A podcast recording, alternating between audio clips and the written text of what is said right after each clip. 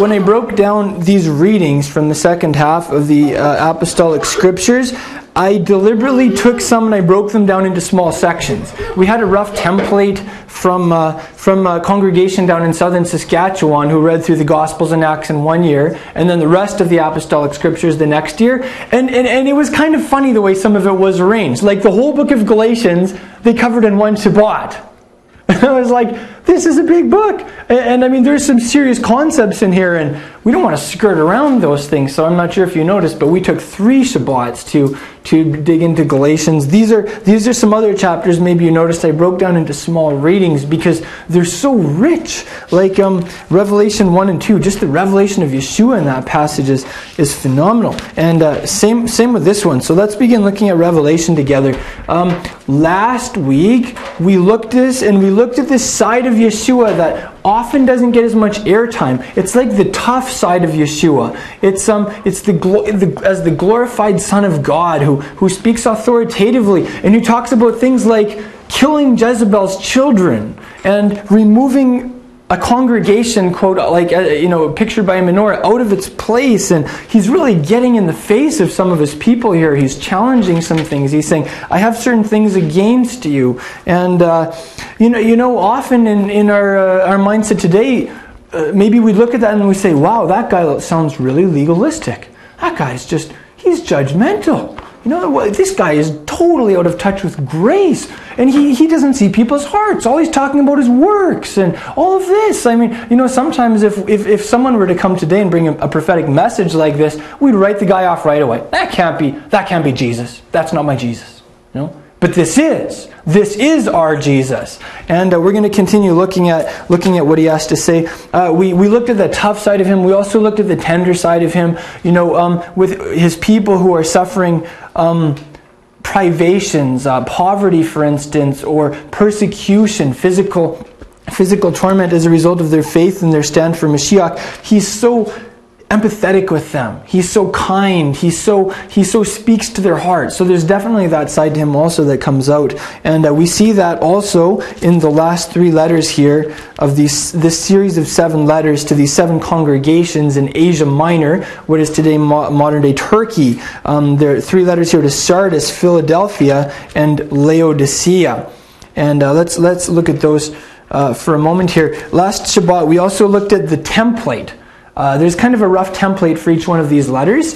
Um, it begins with a description of Yeshua, uh, some some um, distinctives of the Son of Elohim. It uh, he goes on to acknowledge certain things. He acknowledges perhaps sufferings, or he acknowledges uh, what a congregation is doing in a positive sense. Uh, he he gives something of an evaluation. Actually, several times he says, "I have this against you," or to one congregation he has.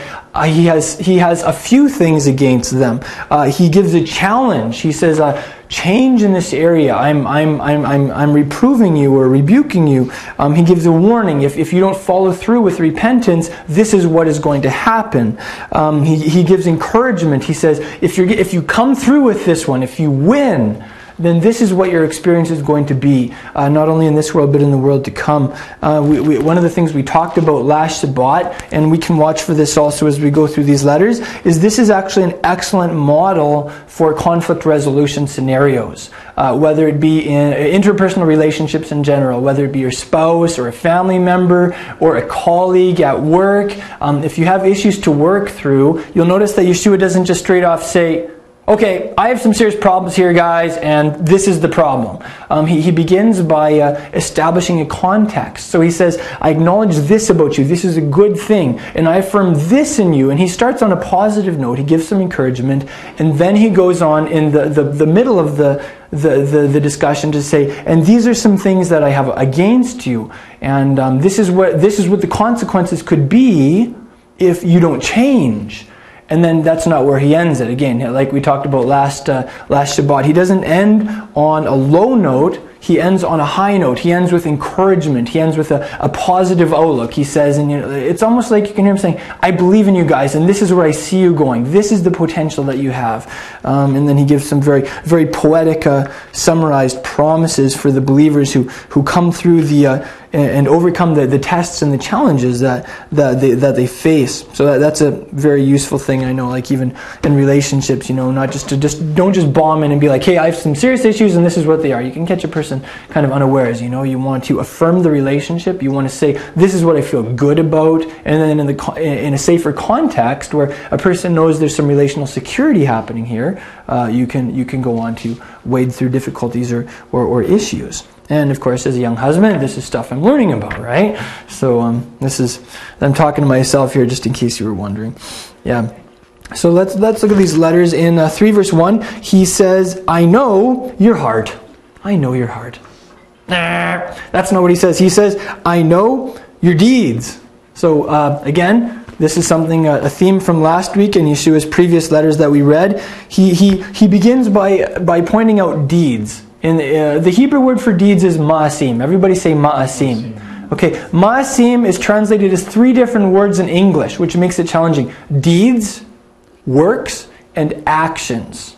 It's all of these things. In Hebrew, it, it kind of has a more consolidated concept behind it because it's just one word. So, you know, when you hear about works, it means your actions. What are you doing?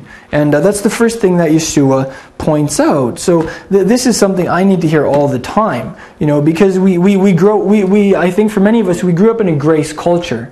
And we're very strong in grace, and that's a good thing. Uh, we have a very clear understanding of the fact that we are justified by faith in uh, Mashiach's completed atonement. Uh, we're very strong in positional righteousness, generally speaking. And, uh, and, and you know, we, we talk about the heart a lot, and that's good. But sometimes we, we forget that Yeshua also places an emphasis on action. We have an action-oriented Savior. Uh, he places a very high level on what we're doing for Him, in the sense of applying the Torah to our lives, uh, furthering the kingdom in practical ways, uh, serving each other and serving our community, uh, mitzvot, doing the commandments, things like this would, would be some examples of ma'asim in uh, in that Hebrew con- um, concept.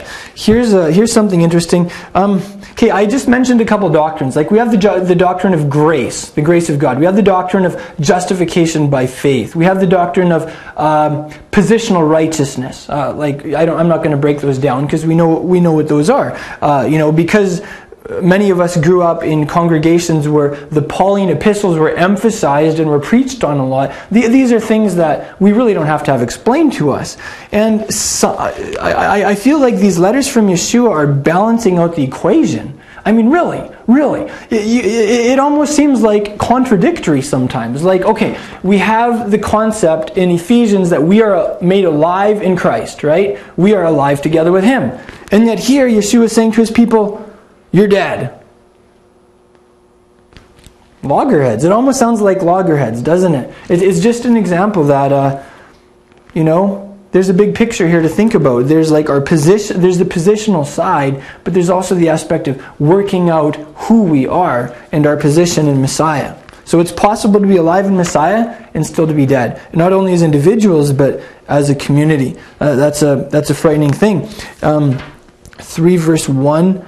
He uh, he goes on to say, wake up, strengthen the things that remain which are about to die. I haven't found your ma'asim, your deeds completed in the sight of my God. I, I'd really like to know what the situation was in that community. You know, they were doing some things. I don't know what that was. But he says, guys, it's not complete. So uh, you've only gone part way.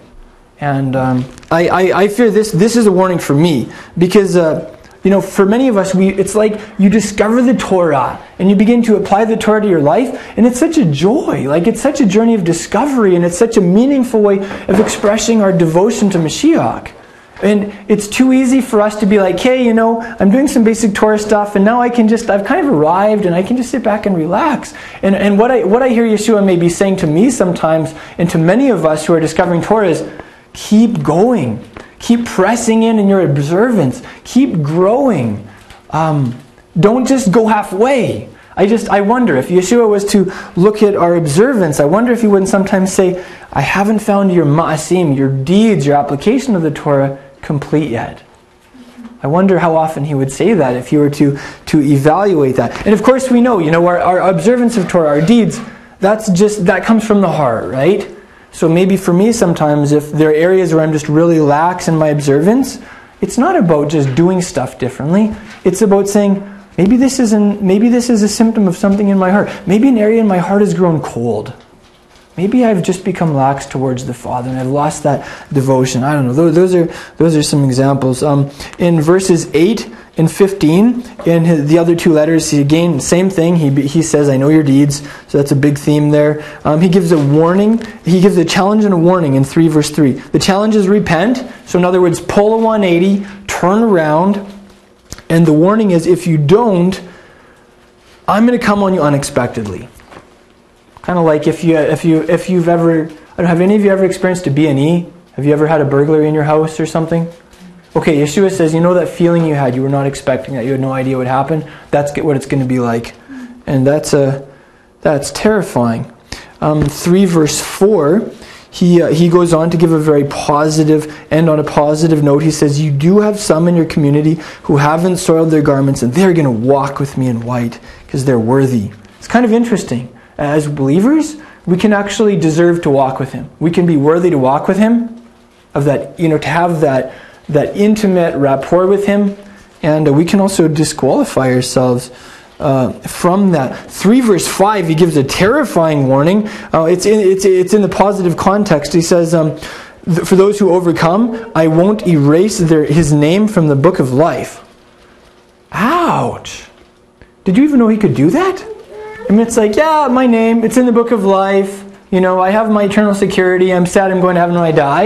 And Yeshua says, if you don't overcome, you may be in danger of having me delete your name from my heavenly hard drive. Mm. Erase your name from the Book of Life. I don't know, like, you're familiar with the doctrine of eternal security. Um, it, it's, it's, it's, it's an idea. I'm not going to say it's true, but some people say, you know, once saved, always saved. If you've prayed the sinner's prayer and you've asked Jesus into your heart, then you're going to heaven, and it doesn't matter what you do, and you can't change it.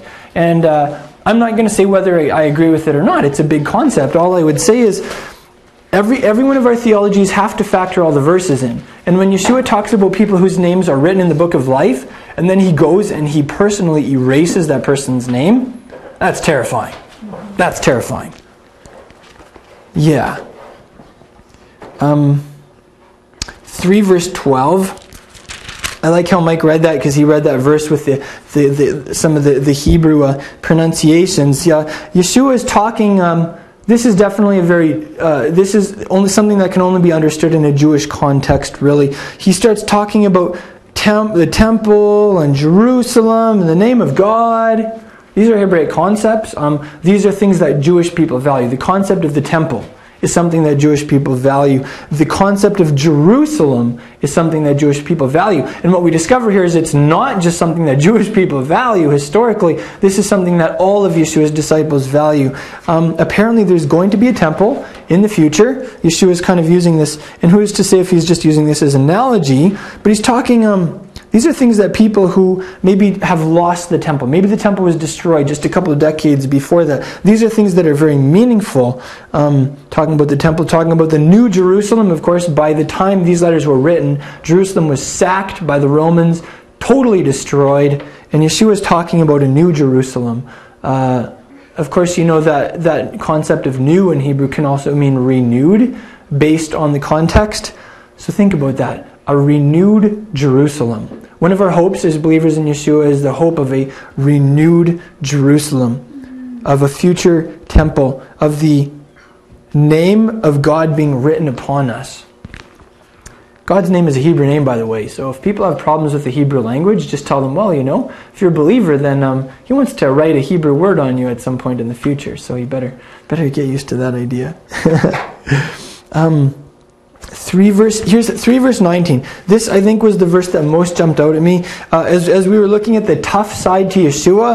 Um, he says he, he gives an explanation. He says, okay, so when he reproves us, when he gets in our faces, when he challenges us or calls us on the carpet or points out areas where our, our deeds are incomplete, or when where he has things against us, all of this language, he says, he says why he does that. It's because he loves us. So that's meaningful. You know, that's meaningful. Um, we can't always tell ourselves that if we're at work and our boss calls us on the carpet. We can't say, well, you know, this hurts, but I know that my boss really loves me, and so he's getting in my face about this. But, th- but th- this is so this is different. This is Yeshua, our bridegroom, who betrothed us to himself, and he's saying there are going to be times when I'm going to have very frank words with you. I am going to rebuke you, and it's coming from my love for you. I passionately love you, and so I'm real with you, and uh, I address these matters with you, is uh, kind of the idea there. So he says, therefore be zealous and repent. So uh, what do we learn from this? We learn that repentance is something that it takes some oomph. You you, you really got to geared up, get geared up sometimes to repent.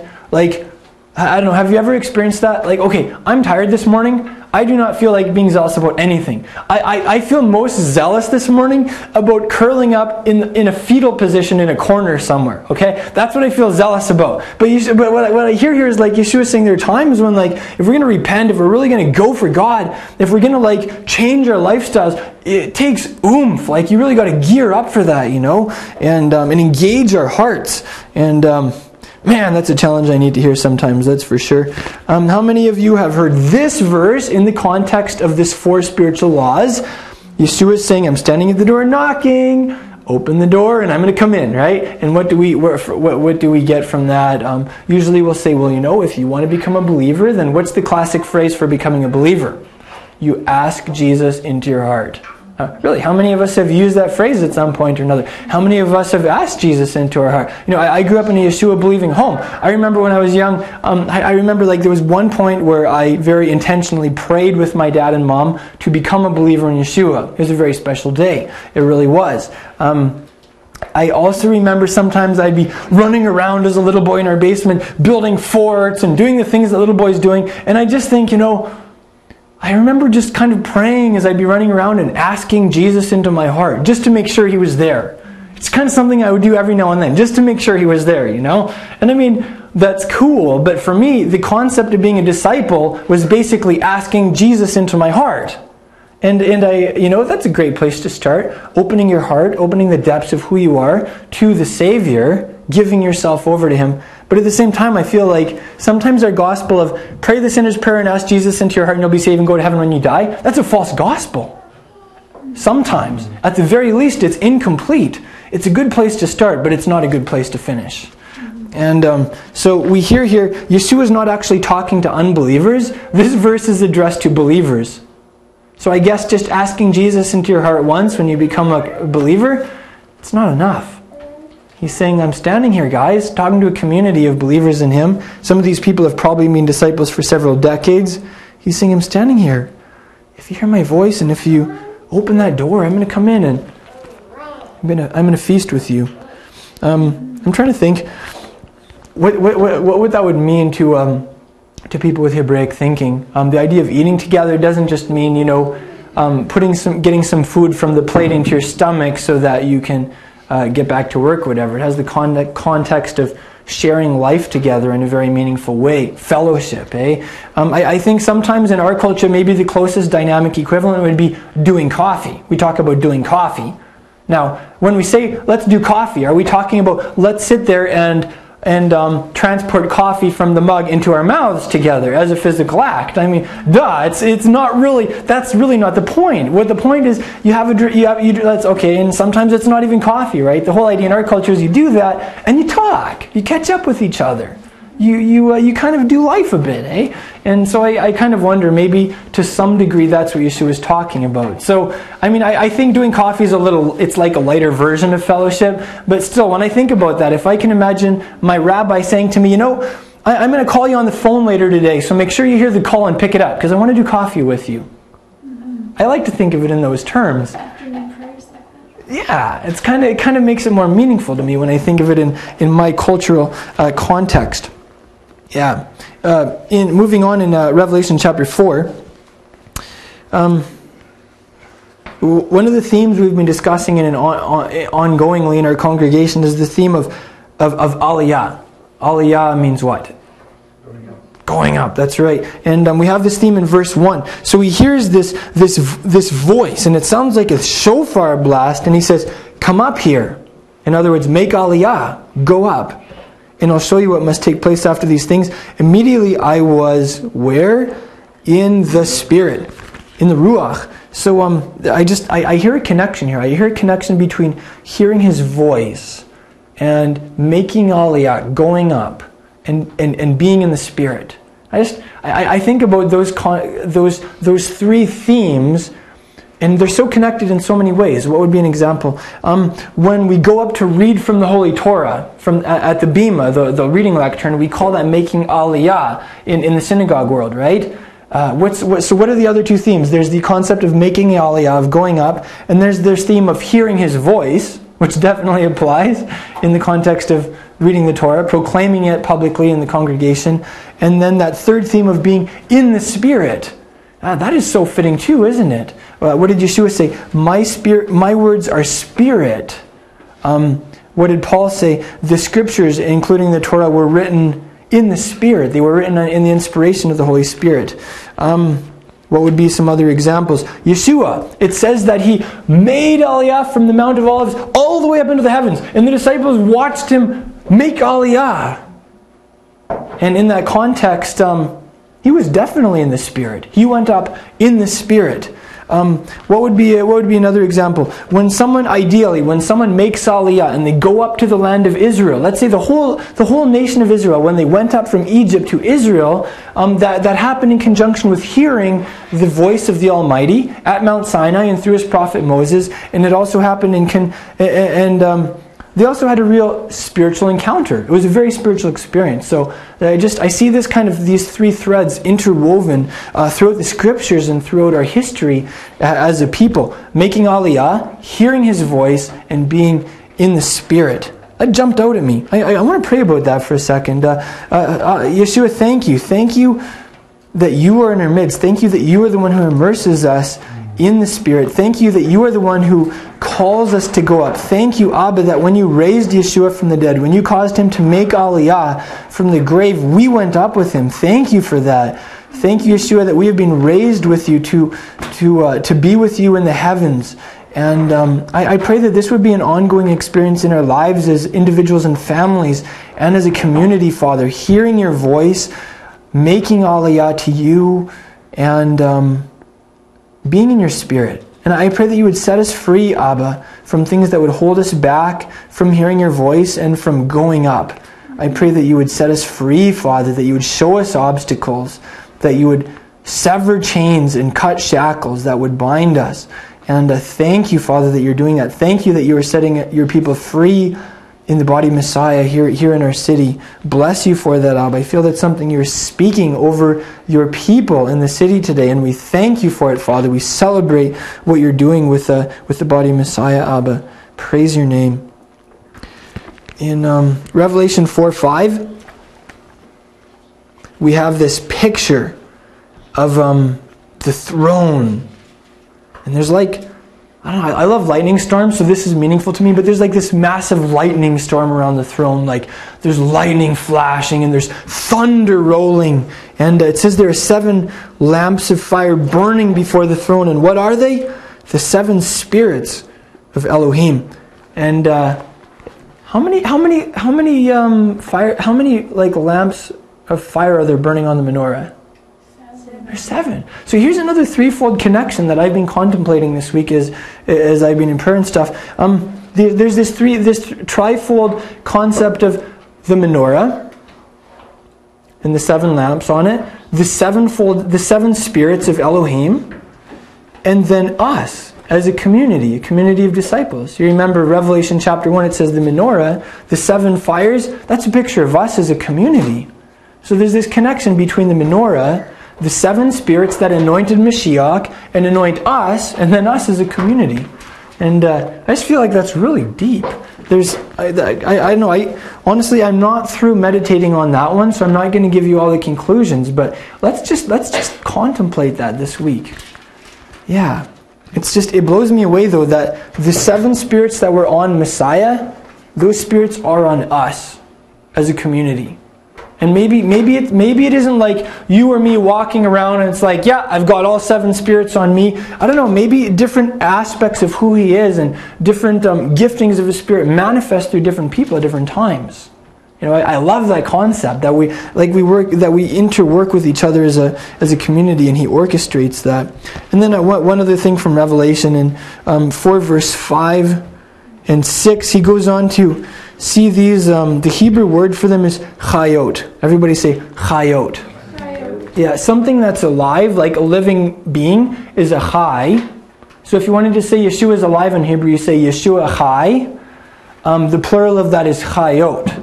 And um, basically it's like these living beings, they're so alive. And it says there are four of them, and then he describes them. And it's notable that these are the same living beings that the, the, the ancient prophets of Israel, uh, Yeshayahu or Isaiah and Yehezkel or Ezekiel saw. I just that just blows me away. Like, people sometimes are almost like teleported to some degree into the spiritual dimensions and into like the heavenly uh, throne room. And these these things, they never stop. Like, they don't go to bed at night. It was centuries after Isaiah and Ezekiel saw their, were like transported into the spiritual dimension, and they saw these things. Yochanan is also transported from this little Alcatraz-style prison island, and they're still there, and they're still shouting about, what does it say? Kadosh, kadosh, kadosh. They're still shouting about how holy Yahweh is. I mean, really, can you imagine being like a living being that is like awe-inspiring? Like, seriously, can you imagine if one of these guys flew over Prince Albert? Like, we would all be screaming at the top of our lungs. Like, forty thousand people. Like, awe-inspiring. I can't even imagine what it would feel like to be one of those creatures. Like, I remember when I would timber frame, and I'd be like tossing around massive beams all day, and then I'd go home and I'd pump iron for like half an hour, an hour, and I felt really powerful. I did. It was a great feeling, you know? And I mean, I wasn't that I wasn't that big, but these guys are massive. Like, if you can imagine the work they could accomplish, they must be so, I don't know, I just, I wonder how they feel. I, I imagine, and they have, they're covered in eyes, and they have these different like, um, man. And just to think, like, these guys, they're blown away by the holiness of Yahweh. All they do for centuries and centuries is like, they shout about how holy He is. Wow. He's he just, it's like this little glimpse of how awe-inspiring He is. I am spitting. It's good you stood, you, you sat back there. It, it's just how awe-inspiring He is, and like how much He deserves it. Like, I don't know. I, I, I some days go by. Like, okay, in, in the in the Jewish world, You uh, you pray three times a day, right? And uh, there's a prayer called the Kedusha. And that's where you repeat these words of the, the Chayot, the living beings, and you say Kadosh, Kadosh, Kadosh. And um, and you just, every day you proclaim the holiness of the Creator of the universe. You um, you acknowledge that. And it's kind of like, for a brief moment, reflecting just a little glint Of, of, of the worship that's happening in heaven. And I admit, some days I don't do Kedusha. Some days I don't even talk about His holiness. But just to think that, like, like in the most real reality, for these beings that have, like, the clearest perspective that you could almost ever have of, like, all eternity, they're just blown away by His holiness. Like, this is the ultimate reality. I don't know. And some days I don't even think about His holiness, barely. Man! I just feel like, some days I feel more like a chicken with no head. You know, I'm like, I'm running around and I can't even cluck because I don't have a head.